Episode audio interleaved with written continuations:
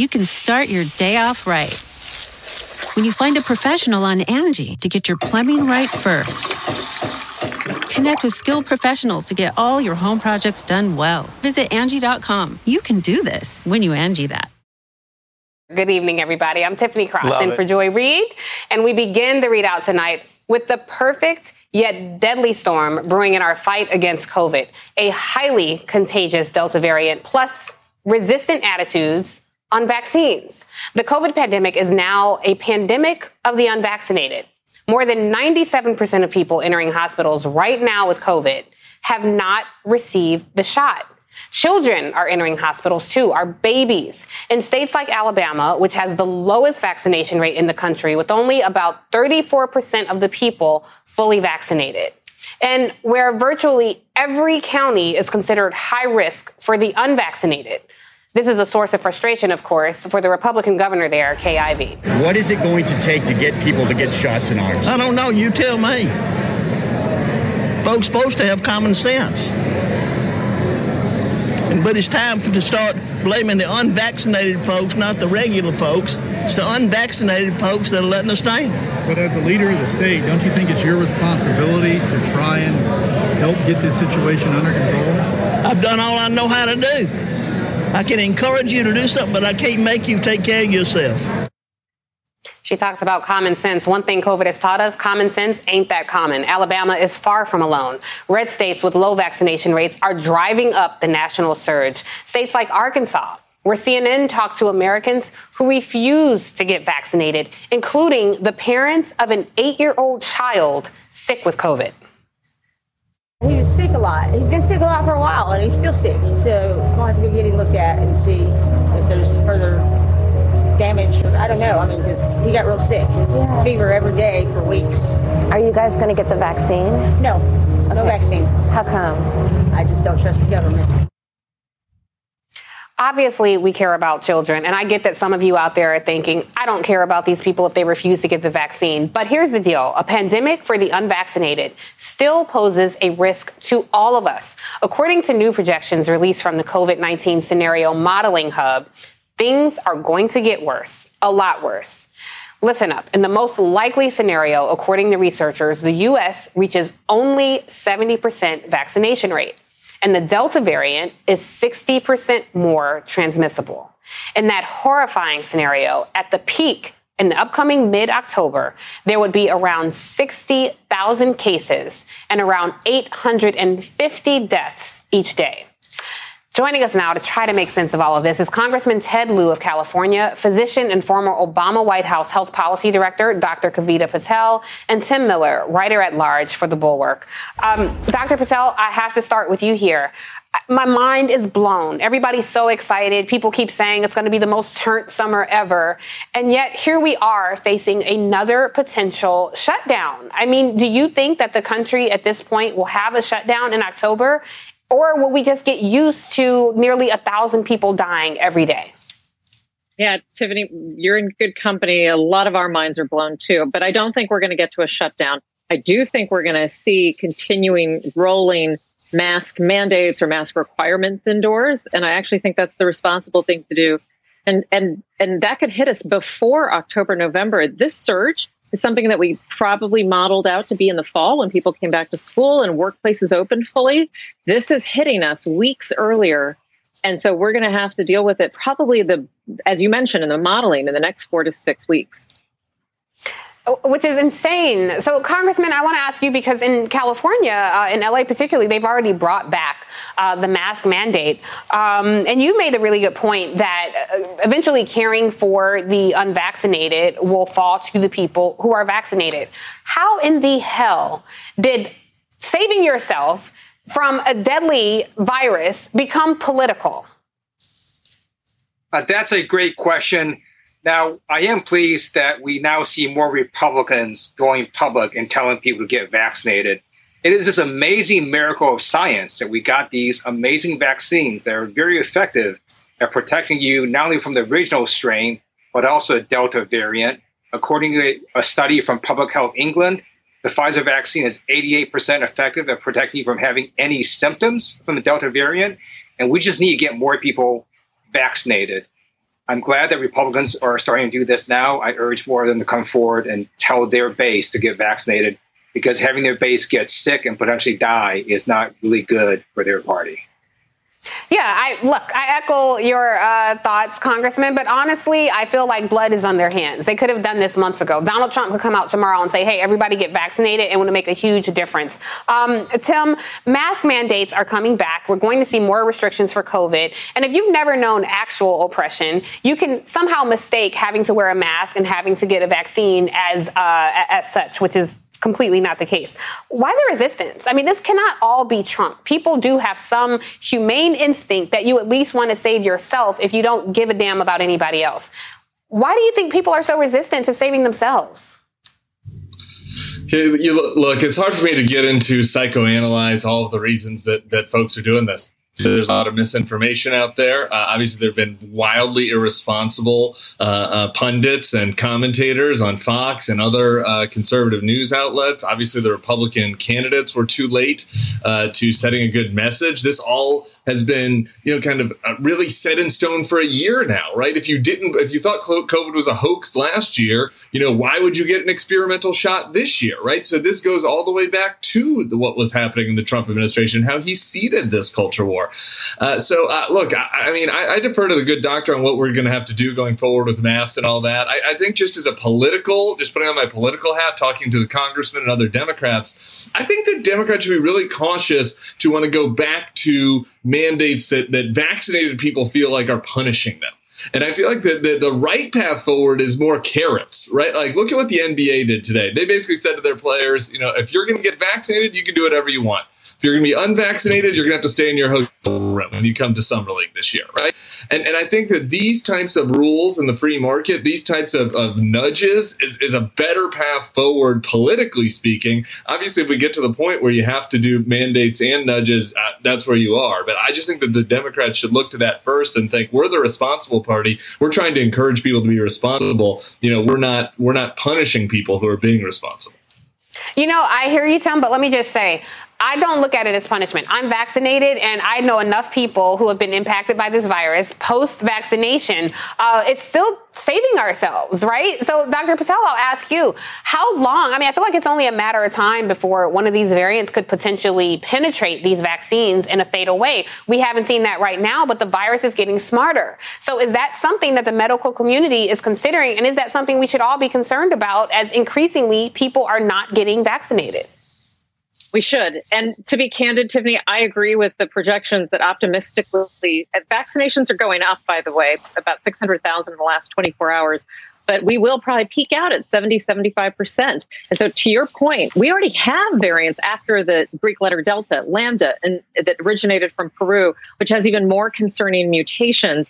And there is absolutely going to be potentially all the way to Pi and others. So those variants and their mere existence, Tiffany, pose what we really worry about, which is immune escape. We do not have it. Congressman Lieu is right. Our current vaccines work against our known variants. But Tiffany, if there's something the virus has taught me and my colleagues, this is so much a land of the unknown. Just when we think we understand it, the virus is smart enough, point mutations, to throw a kind of an entire boomerang into the equation. So the only way to mitigate this, vaccination, vaccination, vaccination. But if you can't get to that level, we are going to have to talk about mitigation things like masks again, especially as kids are going back to school, which I insist they do. Yeah, I mean, people who are uncomfortable with masks, I guarantee you a ventilator is a lot more uncomfortable. Um, Congressman, Tennessee, I, I have to say, I feel like the virus isn't actually the thing that's killing us. It's ignorance. And in Tennessee, uh, they have finally started um, re-engaging with vaccination outreach efforts after some uh, backlash. And, and you tweeted about this. Um, I, I mean, how do we combat ignorance? You know, there's kind of a war on science, a war on the medical community. Republicans on Capitol Hill, like Doctor Rand Paul, would rather make Doctor Fauci the enemy instead of trying to figure out how to save American people. How do we penetrate that willful layer of ignorance of people who are saying, well, I'm just not going to do it because I don't want to? Of the remaining people who are not vaccinated, there's basically three groups. Uh, there are folks that can't be vaccinated because they're either too young or they're immunocompromised or have some other condition where they can't be. Then you have a group of people who are just ideologically resistant, But you have this other group that's still pretty big that are vaccine hesitant. And for those folks, the best way is to get doctors to talk to them and medical professionals. And if you get them facts, many of them will come around and get vaccinated. So I think there is hope to get a lot more people vaccinated as we head into the fall. And I, I, you know, I hope you're right, but I do also think about people all over this globe, Doctor Patel, who are dying, literally dying for the vaccine. And they're watching what's happening here in America as privileged Americans scoff at it. They dismiss it. And you see footage of people who are literally on their deathbeds, just hoping and wishing they can get this vaccine. How do we look to the global community as we sit here in our comfortable spaces and we just thumb our nose at something that's life-saving? I mean, I, and, and how can America really be helpful to other people in the world if we're wasting these vaccines on people who don't want them? Yeah, you're right. We live, we talk about the two Americas. We're living in two worlds. This is the world of the kind of top wealthiest countries that have essentially hoarded the vaccines and basically eighty-five percent of the earth. And that's what we need to take into consideration. Look, I think the Biden administration has been doing a lot. They can do more by urging other countries to kind of pour into the efforts globally, money, Pfizer, vaccines, contracts, you know, Novavax, any of these ma- manufacturers that are outside the U S. But at some point, you're right, Tiffany, I, I've been throwing doses away. I know that nobody wants to talk about this. They expire. They sit on our shelves. I throw them away. Do you know how many lives I could save with even what's left in a precious vial? And I think that's what we're going to have to try to figure out how to communicate. And we're watching this play out globally. But Tiffany, we've been watching it for a year, and it doesn't feel like people care. And, and I agree with the congressman. They're hesitant people. But there are people who absolutely think that the government is behind this and that there's magnets in the vaccine and that Bill Gates will monitor us. I mean, we it's disturbing how many Democrats also share some of those beliefs. So we have a lot of work to do, Tiffany. This is unfortunately not going to be the end. Vaccines are the light at the tunnel. It's a long tunnel.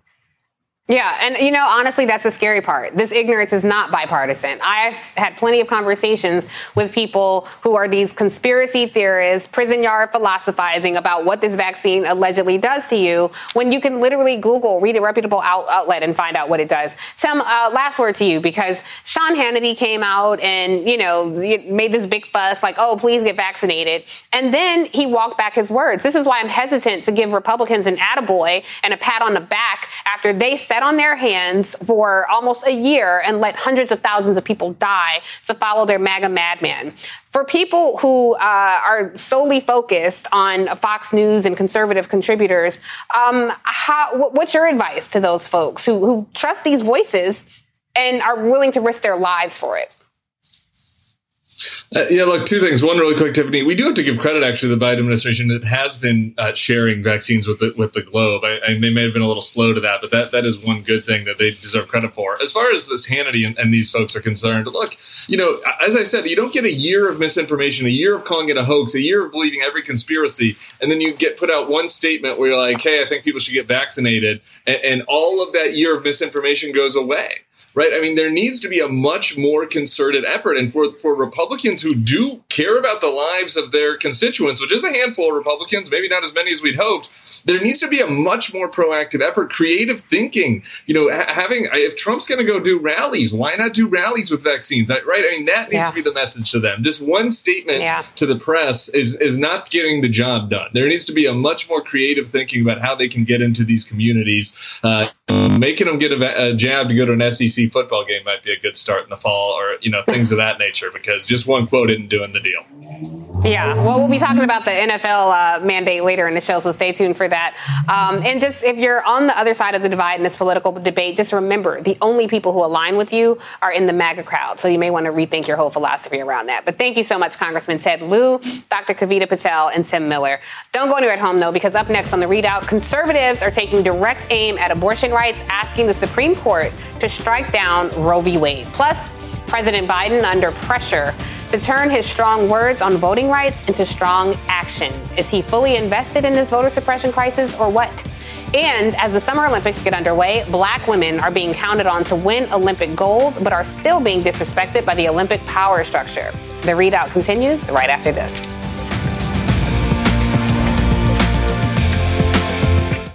You can start your day off right when you find a professional on Angie to get your plumbing right first.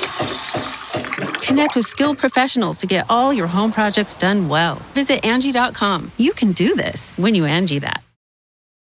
Today and every day, Planned Parenthood is committed to ensuring that everyone has the information and resources they need to make their own decisions about their bodies, including abortion care. Lawmakers who oppose abortion are attacking Planned Parenthood, which means affordable, high-quality, basic health care for more than two million people is at stake. The right to control our bodies and get the health care we need has been stolen from us. And now, politicians in nearly every state have introduced bills that would block people from getting the sexual and reproductive care they need. Planned Parenthood believes everyone deserves health care. It's a human right.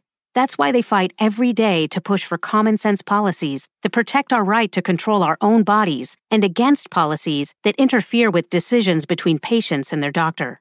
Planned Parenthood needs your support now more than ever. With supporters like you, we can reclaim our rights and protect and expand access to abortion care. Visit planned parenthood dot org slash future. That's planned parenthood dot org slash future. I don't believe anyone should be forced to take the vaccine. It should be your personal choice. You should make the choice based on your health, based on the decisions you want. We as Americans can make our own choices. Thank you. For our own families, for our own bodies. If I'm elected governor here in Arkansas, we will not have mask mandates. We will not have mandates on the vaccine. We will not shut down churches and schools and other large gatherings because we believe in personal freedom and responsibility. That's one of the key cornerstones Uh, frankly, of our country. Oh, yeah. The right has been all about my body, my choice when it comes to vaccines and masks. But conveniently, that personal freedom does not apply to abortion. They've been trying to overturn Roe v. Wade ever since abortion became legal in nineteen seventy-three. And now, thanks to Trump and Mitch McConnell's successful efforts to install conservative justice on the Supreme Court and lower courts, quite frankly, they may finally get their chance, despite the fact that a majority of Americans support abortion rights. In a filing yesterday, lawyers for the state of Mississippi asked the Supreme Court to overturn Roe v. Wade, as well as a later case, Planned Parenthood v. Casey. Now, they wrote that the case for overruling Roe and Casey is overwhelming. Roe and Casey are egregiously wrong, they say. The conclusion that abortion is a constitutional right has no basis in text structure, history, or tradition. Now, the court will hear the case in the fall, but Mississippi is far from the only state where Republicans are trying to take away a woman's right to choose. This year alone, ninety-seven abortion restrictions have been enacted in nineteen states, and ten states have laws banning all or nearly all abortions. Now, those laws would be triggered if Roe v. Wade is overturned. Joining me now, Alexis McGill Johnson, president and C E O of Planned Parenthood Federation of America, and my pal, Maria Teresa Kumar, president and C E O of Voto Latino. Ladies, I'm so happy to have you here. Um, you know, I'm going to start with you, Alexis, because I don't think people understand that you are not going to force a woman to carry a child to term if that is not her choice. I want you to take a moment and explain to our viewers what a society looks like when abortion is outlawed everywhere. Oh, well, you're absolutely right. I mean, it is it is not going to stop people from seeking access to abortion. It means they will have less access to safe abortion. It means they will have to travel, you know, many miles out of state uh, into other states with other restrictions. If Roe is overturned because of this uh, this case, and clearly uh, Mississippi's A G has said the quiet parts out loud, what we are looking at is roughly twenty-five million women living in approximately twenty-six states that are poised to outlaw abortion outright. And so it continues to mean that our control uh, over our bodies, uh, this has always been about our control, right? It's not never been about choice. It's been about whether or not we could control uh, or the state could control our bodies to force pregnancy uh, in cases where Uh, people decided that they know they did not want to be pregnant. Yeah, I mean, and I'll just be a little more graphic so people understand. I mean, we're going back to coat hangers and seedy hotels and women being killed by bootleg, you know, seedy doctors claiming to be able to help them. That is not what we want in a society that claims to care about women. Maria, I will tell you, uh, the thing that really bothers me is this is not about the protection of fetus uh, or, or children. Mississippi, um, according to U S News World Report, they rank dead last in healthcare. Um, in the economy, they rank forty-eighth. They also rank forty-eighth in infrastructure. Um, this is for the same crowd, the Republican conservative crowd, who cheered on kids in cages, who said, we don't care about people showing up at the border, desperate mothers and children seeking refuge. How can we take them seriously when it comes to agency over our own bodies?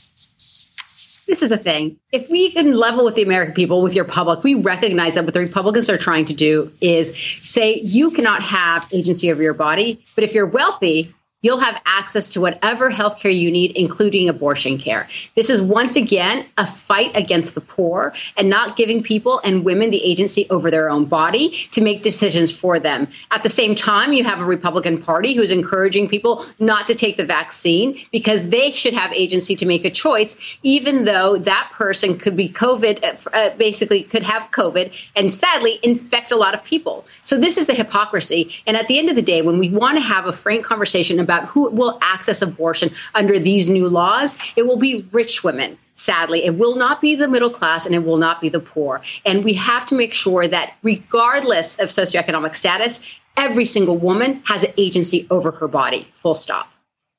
Full stop. Um, you know, we talked a bit about uh, polling and public support for abortions in, in the open, um, Alexis. Um, and so this false notion that Americans are too undecided um, or too the abortion is too much of a polarizing issue to decide this uh, this case without um, judges to interfere. Um, I suppose polling is important, I guess, for argument's sake. Let's say it is. My personal opinion is I don't care about the polling. I don't care about other people's opinion. If a woman doesn't want to do it, her opinion is the only one that matters. How seriously should we take any polling when it comes to this issue, uh, given that it doesn't really matter, if, especially if it's going against the will of the people? Well, I mean, I think it is about the will of the people, right? And I actually think think polling in this regard actually um, can be very instructive um, because we know that eighty percent of Americans believe that Roe should be the law of the land. And there is literally no state where banning abortion is popular, even in these in these states that are, are putting up the most uh, unconstitutional, blatant um, restrictions on access to abortion. That, you know, in Texas, you know, the, the state, you know, where Senator Cruz is proudly talking about choice, has passed a six week unconstitutional ban that not only, you know, criminalizes Uh, pro- providers accessing abortion, the procedure after six weeks, also places a bounty on anybody who uh, who supports someone getting access to abortion. So I actually think the polling in this in this case is is very instructive because, you know, no one in these states actually wants this to happen. You have a vocal minority of state legislators who have control of the power, and they are wielding that power to make decisions about our bodies. I would no rather have, uh, you know, Senator Cruz or any other state legislator uh, making this choice for me than uh, than than I know I can make for myself, right? This is about trusting women. It is making sure that we understand that we can control uh, the decisions around access to our body. And like Maria Teresa said, I mean, full stop. There is there is just no question about it. Yeah, I mean, maybe Senator Cruz should stick to being an expert on Cancun vacations. Um, Maria Teresa, I'll ask you this. Uh, when it comes to the Supreme Court, I am terrified that the Supreme Court may actually overturn Roe v. Wade. I know this argument has been going on for a long time. There's a real live handmaiden on the Supreme Court. It feels like we're ten minutes from living in Gilead. Um, do you think the Supreme Court will take up this case and potentially overturn a law that was so consequential in nineteen seventy-three? Well, I think that that's why the, there was such a fight for the Supreme Court, because Mitch McConnell made it very clear that if he could deliver this to the evangelical movement, then it was a win. And that is why Trump did what he did and basically not only stacked the Supreme Court, but stacked a lot of the circuit courts because of the cultural war that we have. The difficulty, though, Tiffany, is that the majority of Americans do not share these values. The majority of women who are in the reproductive ages definitely don't share these values. Ask the majority of young women. They are part of the progressive movement right now because of all the local state legislations that were trying to ban abortion. This is one of the reasons why they came out in droves against Mitt Romney, and it's not going to stop.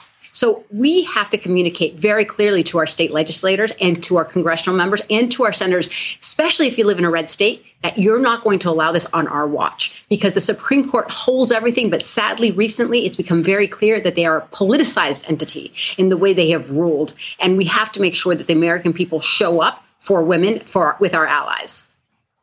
Yeah, uh, I venture to say if men could get pregnant, perhaps abortion clinics would be like Starbucks uh, everywhere.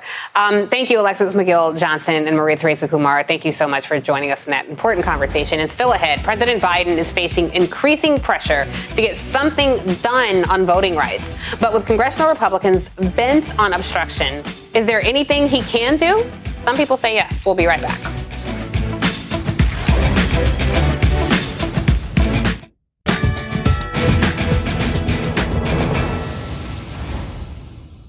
You can start your day off right when you find a professional on Angie to get your plumbing right first. Connect with skilled professionals to get all your home projects done well. Visit Angie dot com. You can do this when you Angie that. The twenty-first century Jim Crow assault is real.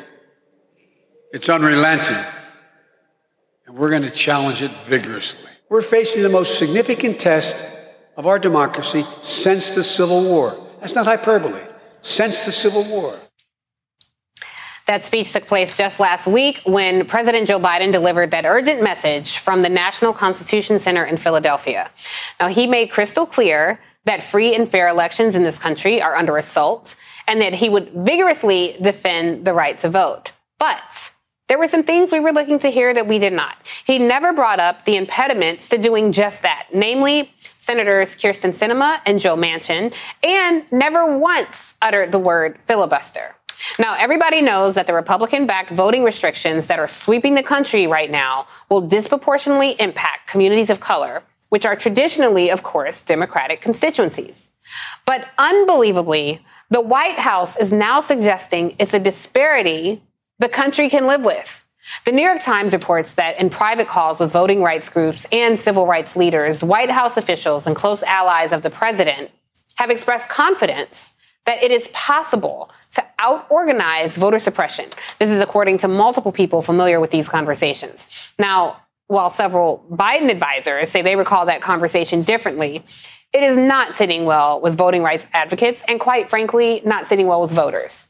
They found Biden's approach to be, quote, naive at best, signaling that the White House viewed the issue as simply an election challenge rather than a moral threat to broad civil rights progress. This comes as one hundred fifty organizations signed a public letter yesterday pushing the president to pass voting rights legislation by whatever means necessary. We also saw Congressman Hank Johnson from my neck of the woods and others get arrested yesterday while protesting for voting rights with the group Black Voters Matter. That Congressman Hank Johnson of Georgia joins me right now, along with my buddy, LaTosha Brown, co-founder of Black Voters Matter. Uh, so grateful to have you both with me and uh, happy to see you, Congressman, uh, free this evening. Um, I'm curious your thoughts, because as a member of Congress, I imagine you talked to the White House. You served with the president's senior advisor, former Congressman Cedric Richmond. Um In these conversations, do you get the impression that the White House is doing everything within their power to protect voting rights in this country? Well, I'm going to give you a straight answer. No.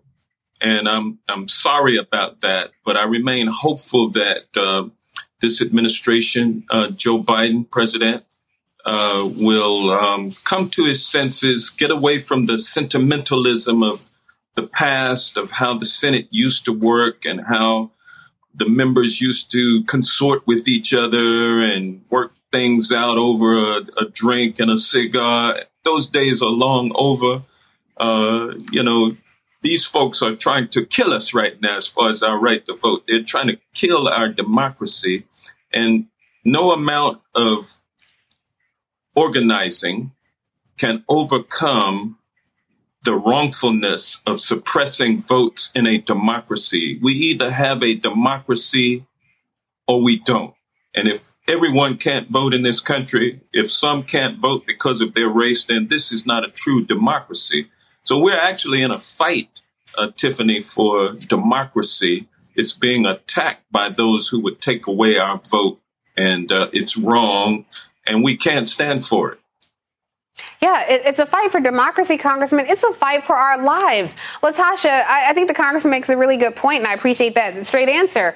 Um, given when he talks about, you know, Joe Biden is thinking about the good old days when they could make a deal over a cigar. Guess what? The good old days were the bad old days for us. We didn't benefit from that time. We were getting hanged from trees and lynched for trying to vote. So as somebody who's still on the front lines, fighting these battles, trying to protect democracy, trying to save the country from itself again, what's your take and what's your expectation of the federal government as we square off with somebody who, or with a group of people who intend to impede our rights as American citizens? Well, let me first say that I'm really happy to be sharing this space with my congressman. I live in the district of Congressman Hank Johnson, so I'm glad to be here and be on the front lines with him. You know, but I also want to say that I think that we have to really recognize that Black people, Black voters, we have always been a casualty of war within the power struggle of political parties. And so once again, what we're hearing, we have to really recognize, you know, when we listen to uh, President Biden, I understand the spirit of what he's saying around he wants unity, he wants to put people um, together, bring unity by bringing people together. But what he's also saying, or what he's not really recognizing what he is saying, he's also saying that in order for Black people to have voting rights in this country, it has to be affirmed by white folks. That at the end of the day, this we have to really recognize that we are not a negotiating tool. We're not a negotiating tool for an administration. We should not be a uh, negotiating school tool for a political party. This is literally around human rights, not just even civil rights. This is about, as a Black person in America, it should not be harder for me to be able to vote or for me to be punished to vote because of the way that I voted or who I voted for. The very definition of that is political corruption. So in fact, what I think we have to really think about is the filibuster, whatever the tool is, it, it cannot be where Black voters are once again a negotiating tool in a political war that was not started by us, a political struggle between two political parties. It's, I mean, you give me goosebumps every single time you talk about this, LaTosha. So you put it in such important context. And so, Congressman, I will kick it back to you, because the thing that I don't think enough people realize, this is not just about voting rights. If you narrow the path to the ballot box, this casts a dark shadow over a lot of things. In Texas, Governor Greg Abbott is using this to limit abortion rights, uh, to ban the teaching of critical race theories in public schools, uh, to put in place new border security policies, to restrict transgender athletes from competing in sports. I mean, this is what this all entails. Um, is, is Is that what it takes to get people to understand that this fight is urgent, that this fight, that the world is on fire right now, and that we are the only thing standing between us and an autocracy? Well, Tiffany, um, I don't know if enough people understand the danger that we are in. Your last segment about abortion and how the only people who will, in a new medieval society that they seek to impose upon us, the only people who will be able to have freedom over their bodies are white women because they have money. Anytime only people who are light-skinned, white, are able to vote in this country. I mean, these are these subjects are of immediate threats to us. I mean, to everyone. And if everyone does not start feeling a sense of urgency about taking some action, and that's why I'm so happy to be uh, with LaTosha today, because she's a woman of action. She takes action. Yesterday, I was able to take some action to come out of my comfort zone, but it's going to take more than Hank Johnson and LaTosha Brown and Joyce Beatty and others to come out of their comfort zones and to yeah. confront this evil that uh, is right there in front of our face and is is ready to choke us to death unless we can um, uh, show that we're not going to lay down and let it happen. We're actually going to seize control. This is our country. We yeah. built this country. And so, you know, nobody has a claim to it bigger and better than us. And so it's up to us now to save this country, if not just for ourselves, but for our fellow man. Yes, as, as our friend Angela Rye says, we built this country for free, mind you. Um, so thank you, Congressman Hank Johnson, for the work that you do. You mentioned Congresswoman Joyce Beatty, chair of the Congressional Black Caucus, who also got arrested. Uh, thank her for being on the front lines. And LaTosha, you have been doing this work for a long time. So on behalf of America, you don't get thanked enough. So thank you, LaTosha Brown. And don't goiter at home because we have a lot more coming up. The upcoming Olympics are shining a spotlight on inequities in sports for women and especially black women. Carrie Champion, the amazing Carrie Champion, co-host of a new nightly Olympics show on Peacock. She joins me next. You don't want to miss it.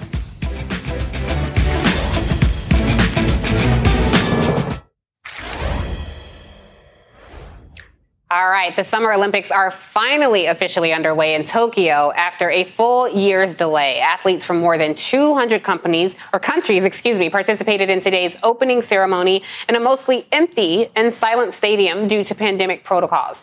This is including Team U S A, led by flag bearers W N B A star Sue Bird and baseball player Eddie Alvarez.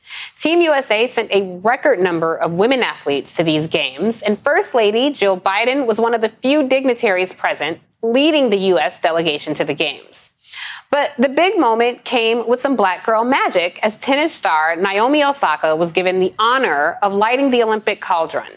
The number two player in the world will be competing in the games for Japan. Joining me now is the amazing, the fabulous, the awesome Carrie Champion, co-host of Tokyo Tonight, which starts streaming on Peacock tomorrow night. And I promise she will be back after this break. I just want to tell you guys in transparency, we're having some connectivity issues, but stay right there because on the other side of this break, she will join me. So stay tuned. All right. I told you I am a woman of my word. Joining me now is Carrie Champion, the amazing Carrie Champion, co-host of Tokyo Tonight, which starts streaming on Peacock tomorrow night. Tune in. You don't want to miss it. Carrie, we got you. I'm so excited yes. that you're here. Yes. Um, yes. You know, it's just us two sports connoisseurs talking about our sports topics, which you know I love to do. Um, I'm super excited. I'm seriously going to watch the Olympic show that you're hosting because uh, I think it's fabulous and I think you're fabulous. But I have to tell you, I am not super excited about the Olympics this time. And I wonder if that's because there's not an audience or maybe it's the disparate treatment of black women that's kind of a turnoff. But, but what do you think? Do I need to get my, my pep and my step for the Olympics? You know what? I think it's a combination of things. I, you're not alone. I, I know that there's this there's this overall feeling of, is it really worth it? Are we doing what we should be doing? Do yeah. I really want to tune in? But it's all of the things. It's a global pandemic, and I have to feel as if so many people have other things on their mind. But I will tell you, as it always happens during the Olympics, because it has been a rite of passage, especially, you know, you and I both love it, there will be these moments that are so defining that you'll want to yeah. tune in or you will be excited about it. But when you talk about um, the lack of respect for our special black women that are that are competing at the highest level but still not being heard or seen in a way that's definitely equitable, I can understand that, Tiffany. That feeling is very, very much shared. Yeah, and I kind of feel like, you know, if we're such a problem, have the Olympics without us and see how that works out for you. But to your point, I did get super excited when I saw Naomi o- uh, Osaka light the cauldron. I mean, that was such a magical moment. And I think we'll see other moments. Like, you know, you have Gwen Berry. I am kind of excited to see if she'll protest or not. Um, but sure. There are so many of us on the screen. What are you most excited for about the Olympics? What I am excited about is to see how each athlete, and depending on respective countries, because it, it could be a small country that we're not even familiar with, but I do believe this year there is so much that's going on in individual countries, specifically here in America, where we're going to see these athletes use their platform and demand, demand the respect that they deserve. And they'll use their platform in a way to bring more attention to what they fear is unjust, what they feel is unjust. I think that Simone will continue, as she said in her words, to do very tough, tough Olympic tricks because she can, right? That's the type of gymnast she is. She can. And so Simone Biles, I think, is going to have a lot of our attention, even though they're refusing to change the game for her. And I think there will be people who in the Olympic track and field sector who will be rooting for Sha'Carri. I also want to point out what we're watching for the women in track and field. Allison Felix, when I tell you she has nine medals, clearly the most decorated in track and field. What's going to happen with her? She has sponsored nine other women to bring their children to the Olympic Games and provide wow. childcare because she knew as a mom that they wow. didn't respect her as a mother and an Olympian. And she's like, let me tell you, we can do both. We can do our things. So when I tell you I'm watching all this beautiful Black girl magic because we carry the world on our shoulders and we do it so effortlessly, it's the reason to tune in.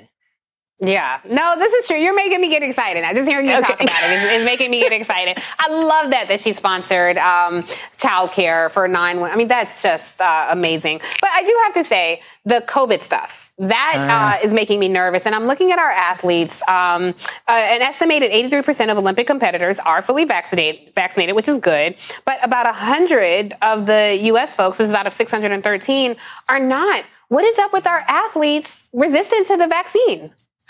Look, you read about it even in the N F L today or yesterday yeah, when they're yeah. they're saying get a vaccine or don't get a vaccine. They're basically saying you have to get one if you want to get paid. Once you start messing with my money, then you're telling me that I got to do something. So what yeah. I believe, especially here in the States, athletes that I talk to are so slow in responding to getting a vaccination because they feel as if there's something else there. They're not. And it could be religious reasons outside of that or healthcare reasons outside of that. But I think there is this inherent mistrust of the government, which look, it's understandable, but I also know there's also a lot of uneducated people talking about this vaccine as if they know about it. Everybody's a scientist. Everybody has a cousin who works at the Pentagon. It's like, you know what?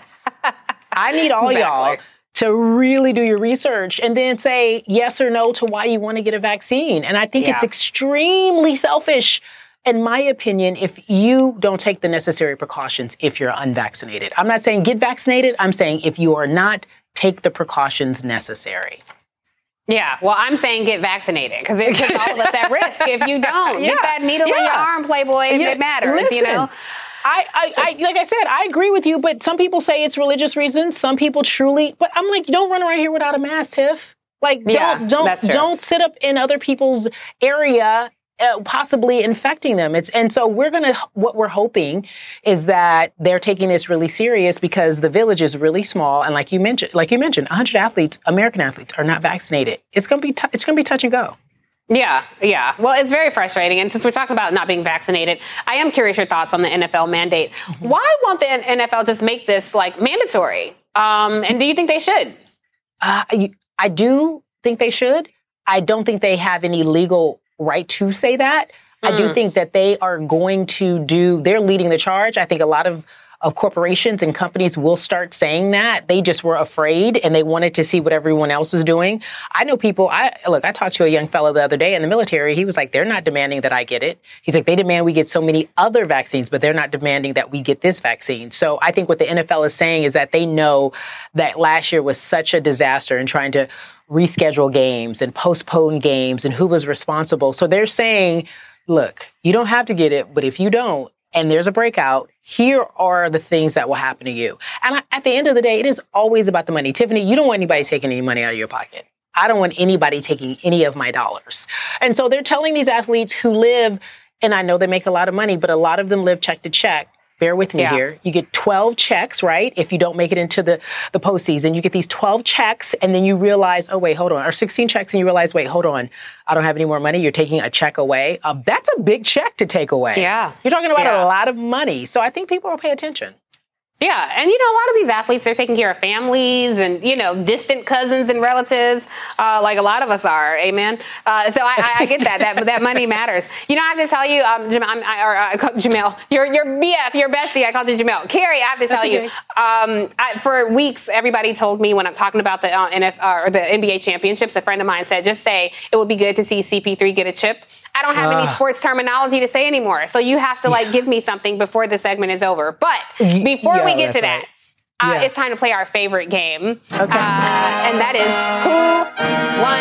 Who Won the Week. That is with me, Carrie Champion, our resident champion, and our returning champion, LaTosha Brown, is back with us. So, hmm, who do I start with first? Uh, Carrie, we'll stick with you since we've been talking to you. Okay. Tell us who won the week. Naomi Osaka, clearly. Um, and I'm going to say that because not only are we right at the opening ceremony of the Olympics, and she she lit the cauldron, or the torch, if you will, for Japan, because she is representing her home country of Japan, but because just a few days ago, she was on the cover of Sports Illustrated looking like a firecracker, right? And then just before that, I want to say she won the month because of her New York Times article, her op-ed, where she was clearly honest about what was going on with her mental health. And she made it so... so okay not to be okay. And yeah. she's so young. This little girl, not even little, let me say this, this young lady, at yeah. her early twenties, she's won four Grand Slams, and she's changing the conversation in sports. And I applaud her. I love that. Um, I'm going to yeah. talk more about, about her in that with your old pal, Bomani Jones, on uh, my show, The Cross Connection, tomorrow. So oh, I love that you picked Naomi Osaka. I have some choice words for somebody who's been picking on her. Uh, so stay tuned. Uh, LaTosha Brown, I say you win the week every week, but I'm curious who you say won the week. Cliff Albright, my amazing Amen. partner, who is a Black man who does the work, who is an amazing organizer, who has literally been working nonstop tirelessly for years on the front lines. I mean, in terms of supporting Black women, he did a whole organizing of Black men in support of Black women. He has been consistent in standing in that space. So a shout out to my partner and friend, Cliff Albright. Hey. I think he won the week. I echo that. Shout out to you, Cliff Albright. We saw you out there yesterday standing up for us. Quickly, because um, I, I have to be very quick. My Who Won the Week is Pharrell Williams, the rapper and producer. Uh, he released that song Entrepreneur with Jay-Z last summer. Well, he put message to the music and uh, is founded the nonprofit um, Black Ambition, uh, which is a, a, an organization that funds startups. And they just released their new startups uh, today. And thirty-four entrepreneurs received at least fifteen thousand dollars. And there were two grand prize winners. One received a million dollars and another H B C U uh, received one. So anyway, that's my Who Won the Week. Thank you so much, Carrie Champion and LaTosha Brown. That's tonight's readout. I'm way over. Sorry, you guys. I'll see you again tomorrow morning at ten a.m. Eastern for The Cross Connection. My guests will include former impeachment managers Joaquin Castro and Stacey Plaskett.